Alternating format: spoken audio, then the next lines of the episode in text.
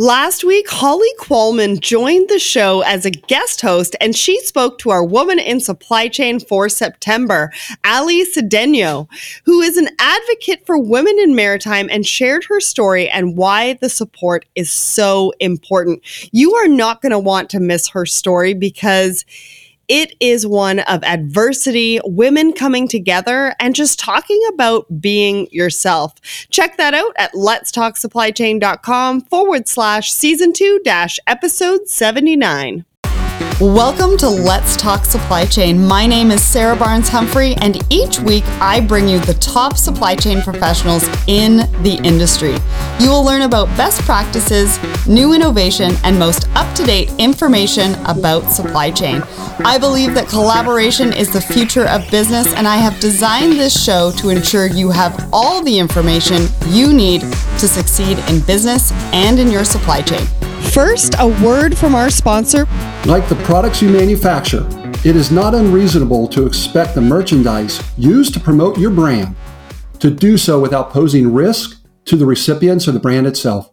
Supply chain professionals can now play a leading role in protecting and growing their brand's reputation with the help of the Quality Certification Alliance. QCA is an independent, not-for-profit, 501c6 third-party accrediting and certification body dedicated to ensuring accountability throughout the promotional product industry supply chain. Visit qcalliance.org to learn more.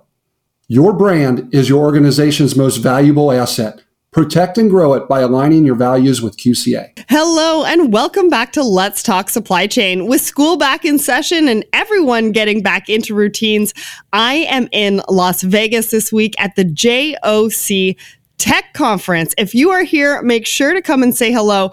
I would love to meet you. Today, I am being joined by Kurt, CEO of Open Sky Group, joining us to talk about supply chain services and software. But before we dive into that, first, I'm going to share with you a recent review that we got for the show, and it comes from Jen Smirth via Apple Podcast. She said, great supply chain resource, a must listen to for supply chain professionals and anyone else that finds the evolving world of supply chain fascinating. An easy 5 stars to give. Thank you so much, Jen. We love hearing from the audience. So make sure that you go and write a review over at iTunes, and I will feature it on an upcoming episode.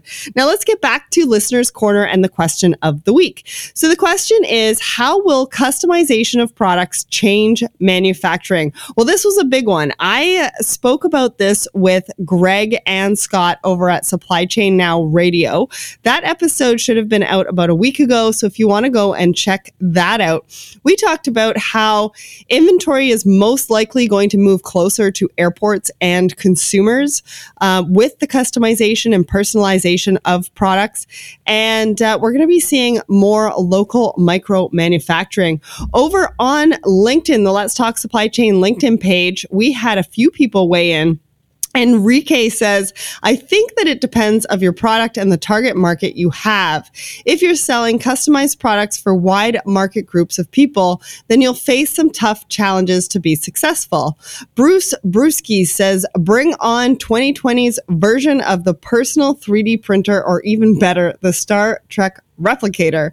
Darshit says, we have to do some of a whole change in the manufacturing side, but if that change is going to impact your profitability or increase your market share, then you must have to do it.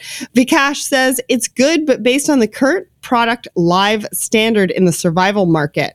My reasons for rating good through below specific points, and he goes through point 1 to 4, but you're going to have to go to Listener's Corner at Let's Talk Supply Chain to hear the rest of his answer. Deborah Dull, she actually started a conversation between her, Demo, Piyush, and they went back and forth. So again, over at letstalksupplychain.com under Listener's Corner, go and check out the whole conversation. But Deborah has to say, ultimately, customization will require manufacturing to move closer and closer to point of use. Demo says, totally agree. And Piyush says, mobility, manufacturing, circular economy. And then over on Instagram, Rahulio says, customization will be good for manufacturing due to the increase in customer demand for customization, causing increased sales. But it will also be bad for manufacturers because it will make manufacturing more complicated. I completely agree. Thank you to everyone who weighed in. And if you want to read more of the answers, remember, go to Listener's Corner at letstalksupplychain.com. Or remember to join in on the conversation every single Wednesday over on the Let's Talk Supply Chain LinkedIn page, Twitter, and Instagram. So back to today's episode, I am speaking to Open Sky Group about what they're doing in the industry, how they're helping people navigate supply chain tech. And you're not going to believe some of the awards that they have won. And so right before we get to know a little bit more about the company, let's get to know a little bit more about Kurt. So as Chief Executive Officer, Kurt focuses his time and energy on growing Open Sky Group into the organization he knows it can be. The vision he has for Open Sky Group is a multinational company that deeply cares about its employees and customers. Open Sky Group's goal is to provide the products and services customers need to stay competitive and be flexible in the ever-changing, disruptive business environment that is the world of supply chain. So welcome to the show, Kurt. Thank you very much, Sarah. It's good to be here. Yeah, I'm so glad you could join us today because I think we're all just trying to navigate this crazy world of supply chain tech. And it's just great to know that there are specialists like Open Sky Group out there to help us.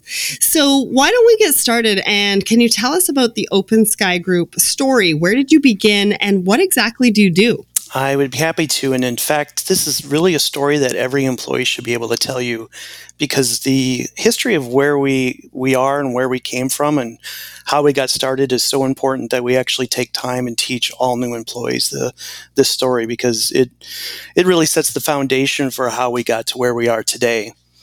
So in our early days, we had a lot of companies that we saw would struggle. Not everybody, but some companies really struggled with implementing technology and transforming their business.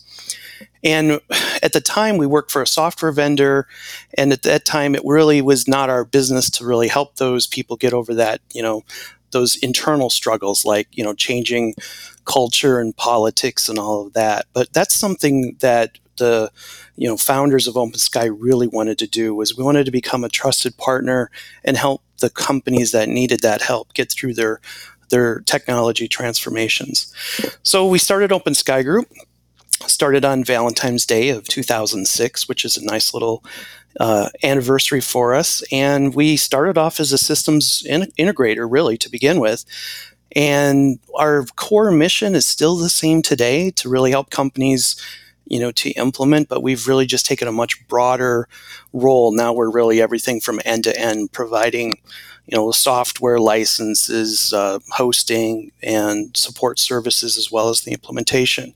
So same core mission, just much deeper than it was when we started 13 years ago.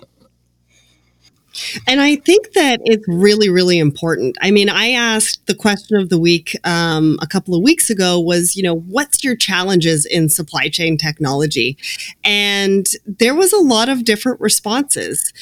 Some people going back to manual because they can't get their heads around the technology, or, going too big versus, maybe taking smaller steps. So there was a lot of different challenges. And I think that a lot of companies really do struggle with this technology piece. And one other thing about teaching your employees about the history of the company, I congratulations on that, because I think, that's a really big, important piece of culture. And I think that it's, commendable that it's something that you teach your employees as they, join the team. But let's get back to that struggle with supply chain tech. Why do you think companies struggle with that so much? Well, before I started Open Sky, I worked for 12 years in supply chain technology, and I probably worked a couple of years before that in just enterprise software in general. And I think I came to the conclusion way back then, and it's still validated today, I always felt it came down to three things. It was leadership, discipline, and training. And if you're lacking the right leadership on a supply chain project, which is a person who really has a vision for where you need to go, what you need to do, then projects tend to flounder, right? And the discipline piece, well, the training, let's cover training next, leadership training, discipline. People need to know how this solution fits into their lives. So a lot of change management's just not done very well. You know, you're not getting the feedback from users, you're not getting software or systems or processes in the hands of end users early on to validate and poke holes in. And then the final one is the discipline that even if you've done everything right and you've got a system that fully meets all the business requirements and the legal requirements, what happens if you lack the discipline to actually keep the data right? And I think in warehouse management specifically, what we like to call item master data or logistics data, you know, size, dimensions, weight, colors, all the different attributes. We see a lot of companies, you know, struggle to maintain that kind of data, and that, you know, as an example, and it could be many other things. But I still think, you know, those are the three areas that have always been in there, that have always been a problem, and as part of what we are and what we do today, you know, we go into our projects knowing that these are things we really need to watch out for, and if we see these red flags pop up, you know, we need to hit them head on.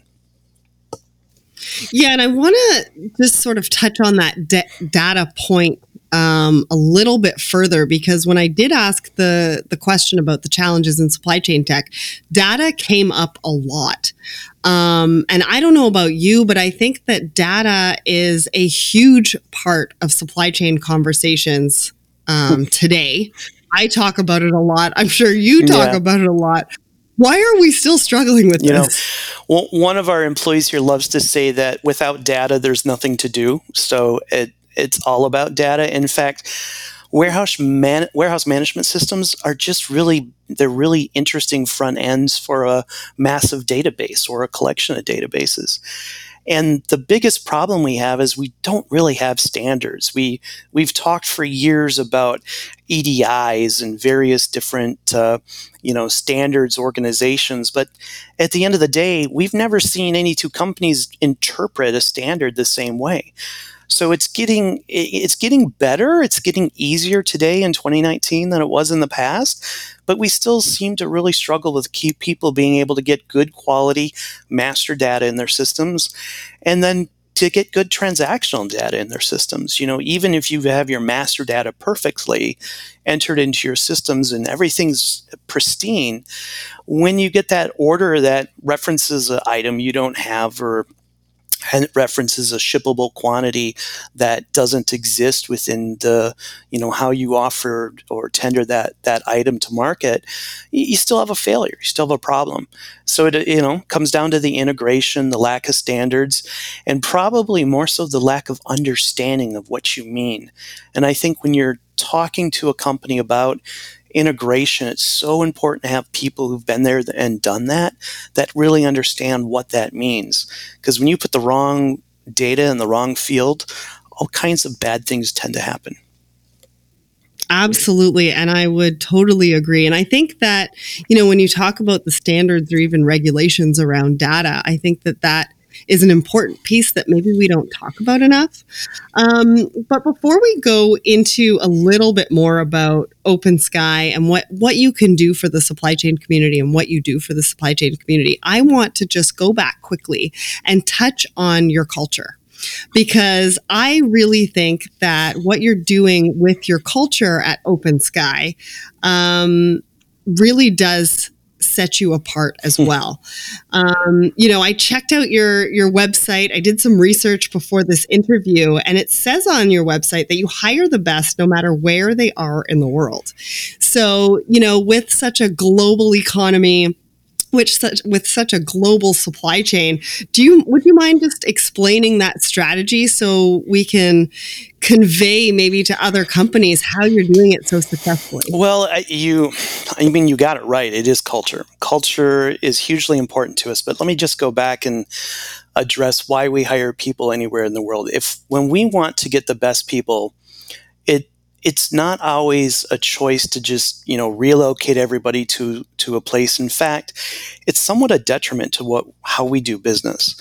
So on any given day, you know, we're probably we probably have people in a handful of countries and at least half of the states in the United States, because we have to go where our customers are. So there's some good risk mitigation by not having everybody, you know, here in Raleigh, North Carolina, and having people spread out throughout the world. And our customers really demanded it.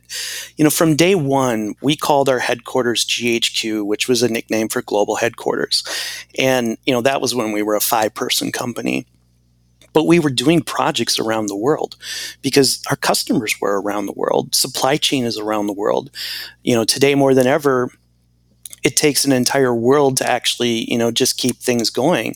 And that's shifting and changing through, you know, tariffs, trade wars, whatever. You know, now we're looking at different parts of the world, and that's fine. You know, we'll react to it. So hiring the best people we can find and where they're located.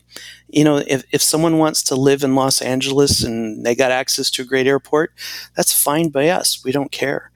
The only time we maybe don't follow that rule, Sarah, is when we're hiring, you know, new people out of college, and we really need to get our culture infused in them, train them on how we do things, and we have a very successful program where we can bring people in, you know, for 6 months or whatever, and get them to where when we send them out in the field, you know, they know what they're doing. And so, yeah, we'll tend to bring new people here, but people who are, you know, proven and can hit the ground running, we just don't care where they are.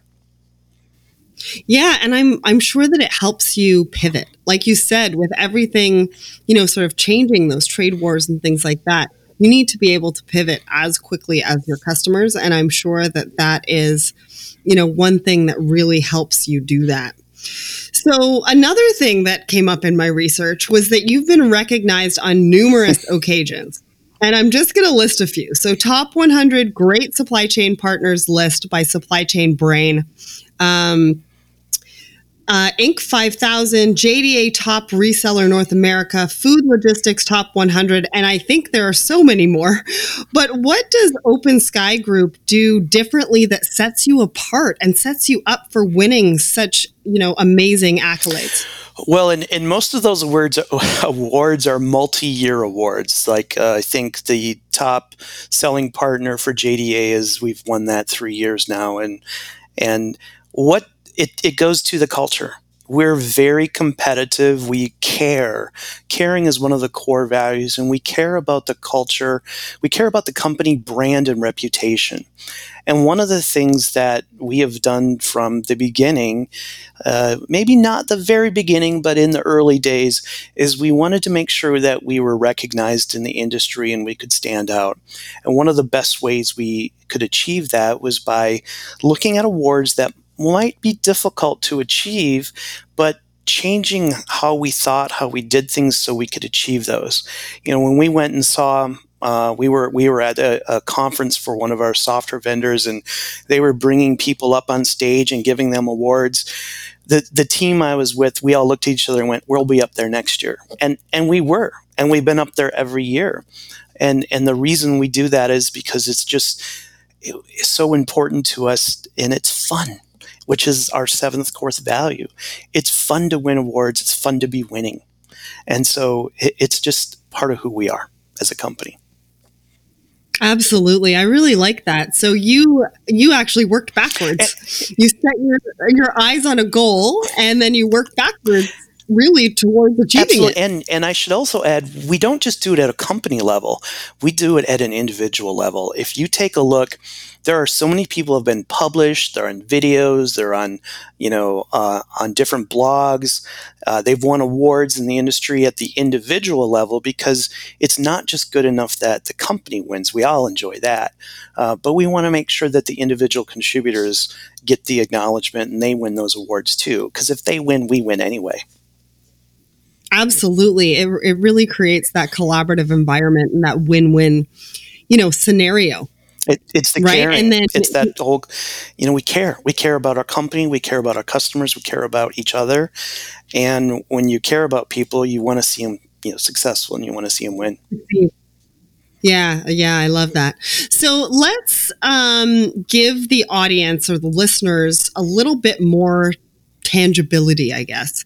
Why don't you give us a real life example of how you've helped a customer in the past and what did it mean for their business?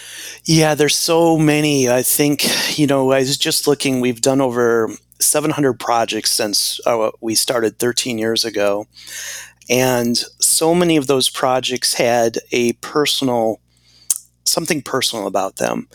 In one instance, we had a customer who reached out to us and was just very worried they would lose their job because they were struggling with implementing supply chain technology.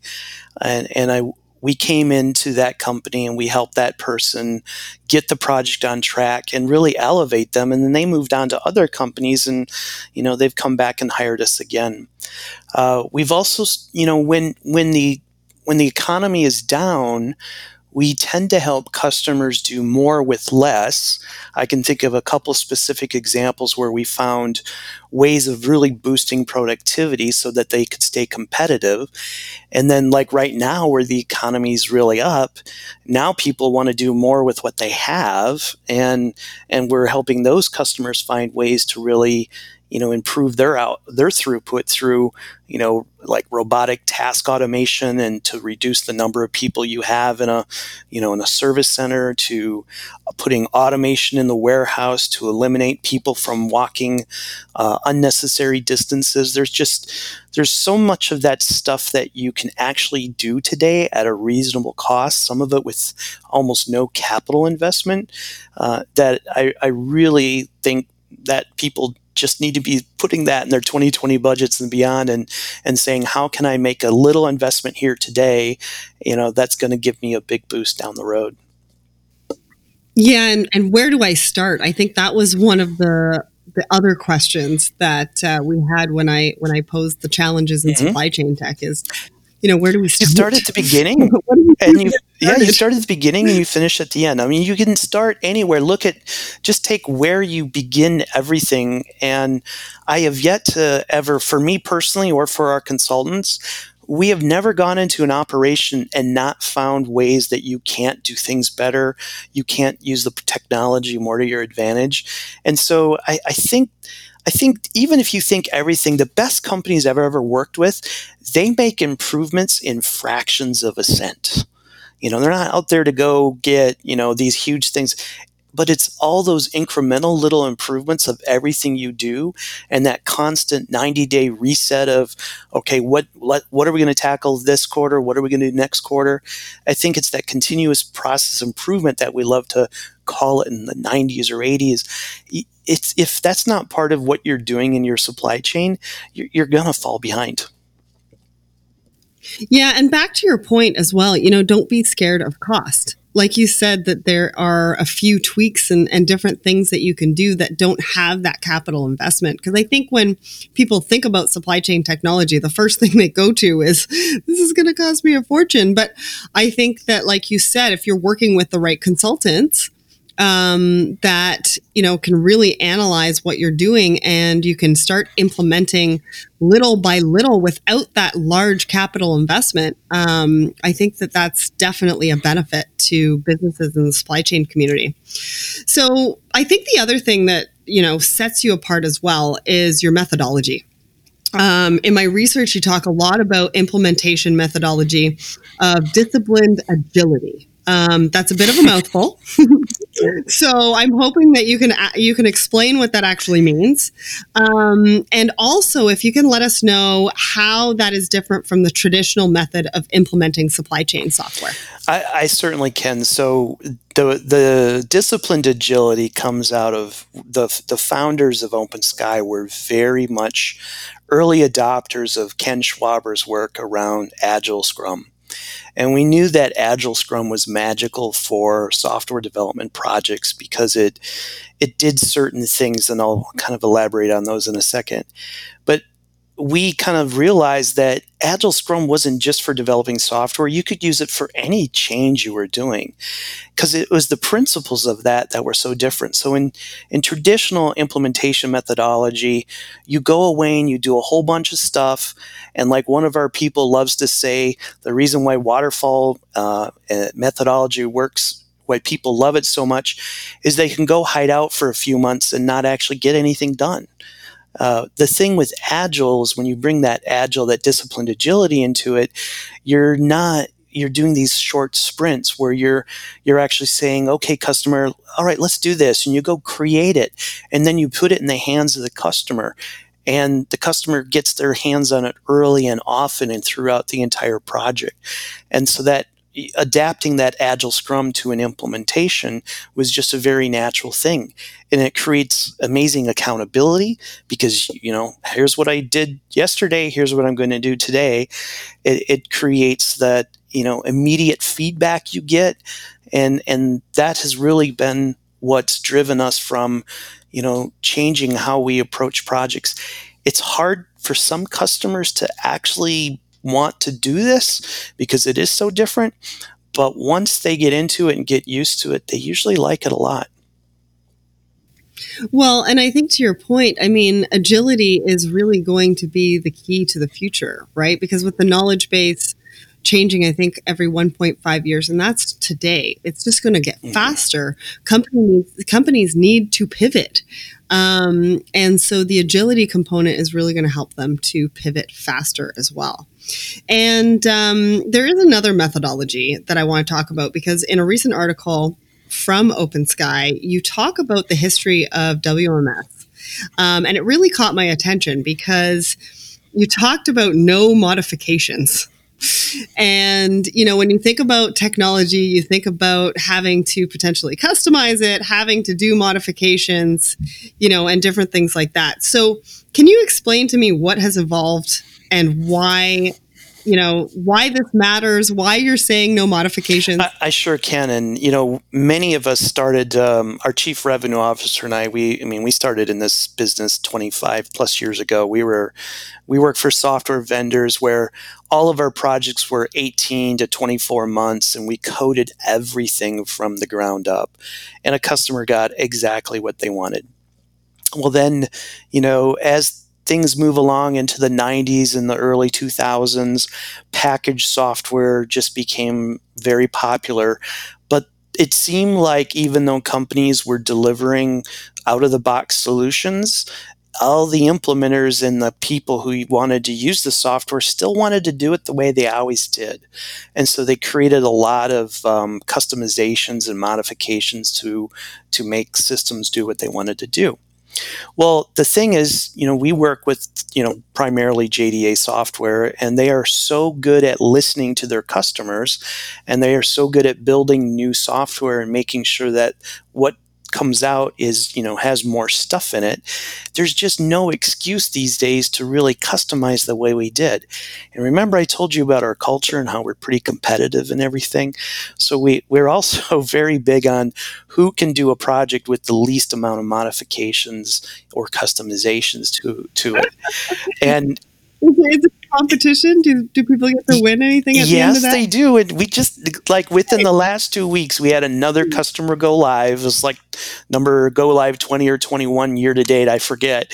And they had zero modifications on that project. And they, not only will they receive tremendous praise and accolades, I'm sure they'll be rewarded handsomely for it, but certainly their client is going to be rewarded handsomely and not needing to have this baggage around and not inhibiting them from being able to upgrade or take patches or quickly pivot, as you said, when there's something that's changed in the way they do business, and now they need to turn on a whole bunch of new functionality. And fortunately, they can do it without it negatively interacting with customizations or modifications.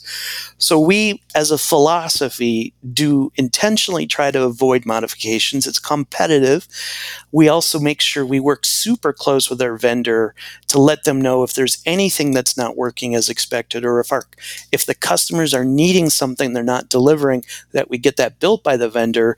Through all of that, we've actually got to the point where we are truly delivering zero customization projects, and we're incredibly proud of it. Great. Yeah. Congratulations on that, because, you know, I'm sure that that is not an easy thing to do these days with, you know, a lot of different moving parts and different businesses and businesses looking for that customization. But the fact that you're able to do that analysis and make sure that it's the right thing for them without those modifications, I think is great.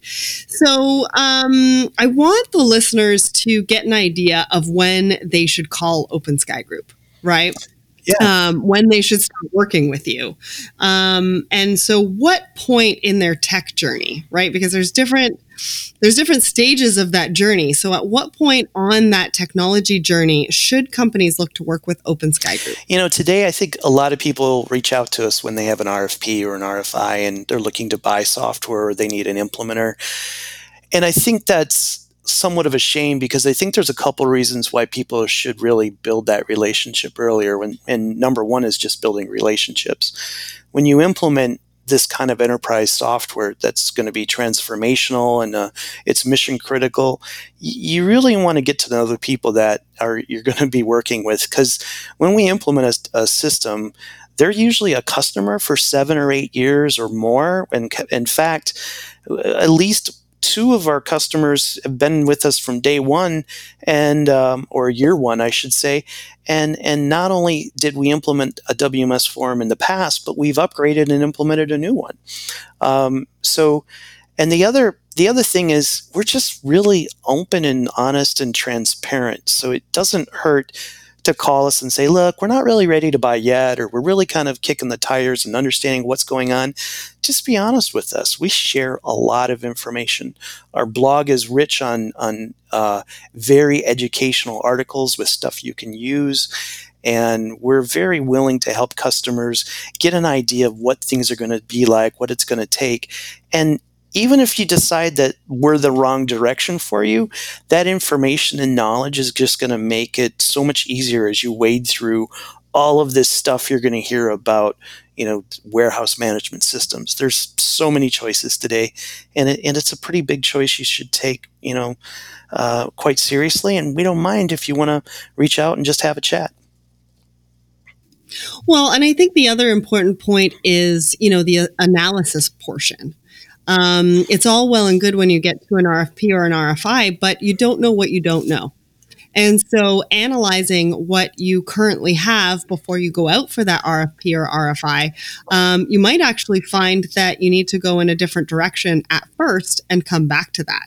Right. So without the analysis and really knowing the gaps, the processes, and seeing if there's potential for anything else, I think is an important piece to consider. And your maturity as an organization. What are you ready for? Right. Mm-hmm, absolutely. So I love to tell my listeners all about what the future looks like. And I really want to know what's next. You already spoke about your culture and how you're immersed with that and the methodologies that you currently use. But I'm sure that you're looking at new and exciting things happening and you're working on new and exciting things. So why don't you tell us about that? What's next for Open Sky Group? Wow, we just finished our annual board meeting, and we're still working on revising some of our strategy for the, you know, next few years. But I can say that you're going to see more of us around the globe in different places where, you know, customers are global. The projects are global. We'll be pulled into different directions. You're going to continue to see that.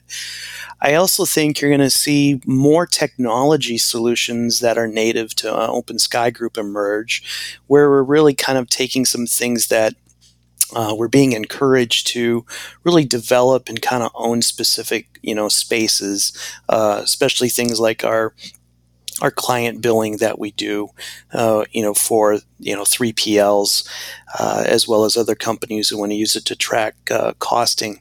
So those, I don't think any of that will change. And on the culture front, this year we brought in our first full-time human resources person to really focus on our people. We've done a great job doing it all these years, but that's going to create even more focus on training, education, career development, and things like succession planning and how we continue to prepare for growth, because we've been on a lot of growth, and it's very fun, but it's a lot of work, and you want to go back and fill those gaps in and make sure that the organization is perfectly equipped to handle that next growth spurt that will be coming probably very soon.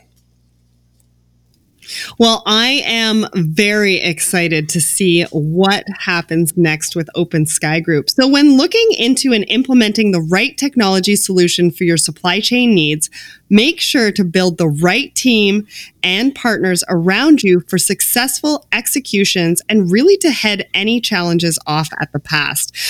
For more information about Kurt, Open Sky Group, and this episode, please visit letstalksupplychain.com/season2-episode 80, as well as their website, opensskygroup.com. Thank you so much, Kurt, for coming on the show today and sharing your insights. You're very welcome, Sarah. It was very fun. Thank you. This episode was produced in collaboration with Border Buddy, the most innovative online customs platform out there. And here is what Graham, the founder, has to say. How long does it take you to get a duty rate or guidance on the right HS classification from your current customs broker? With Border Buddy's new revolutionary self-service technology, you will never go traditional again. We have created a platform that allows you to get instant quotes on duties, taxes, and customs fees to import your products into North America. To get 10% off your first clearance, sign up at borderbuddy.com/letstalksupplychain. If you like this episode, check out the rest of Season 2 under podcasts at letstalksupplychain.com, or check out our Throwback Thursdays on social media, LinkedIn, Twitter, and Instagram. Next week, I am speaking to Shift about their amazing app that will enable you to adjust staffing levels in real time to meet demand. It's a huge competitive advantage, and they have 95% approval rate from employees. Isn't that amazing? So stay tuned for that one coming up next week. So if you want to support the show, there's a couple of ways to do that. Follow us on LinkedIn, Twitter, Instagram, subscribe to the podcast anywhere that you can listen to podcasts, iTunes, Spotify, Google Play, and Stitcher. And also remember to subscribe to the YouTube channel, the SC Supply Chain TV, so you don't miss out on any episodes. We've got a lot of really great content over there, so make sure to head over.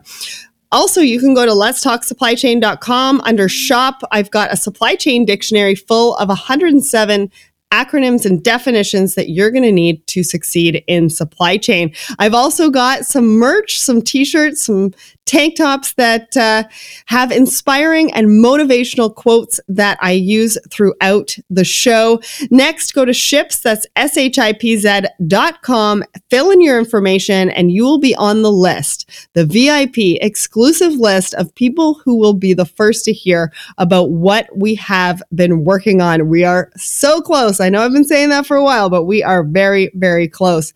Please go and rate and review the show so other people can find us over on iTunes. Plus, I'll feature you on an upcoming episode. Who doesn't want that? Thank you so much for everybody for tuning in. Thank you so much for all your love and support. And remember, everybody, ship happens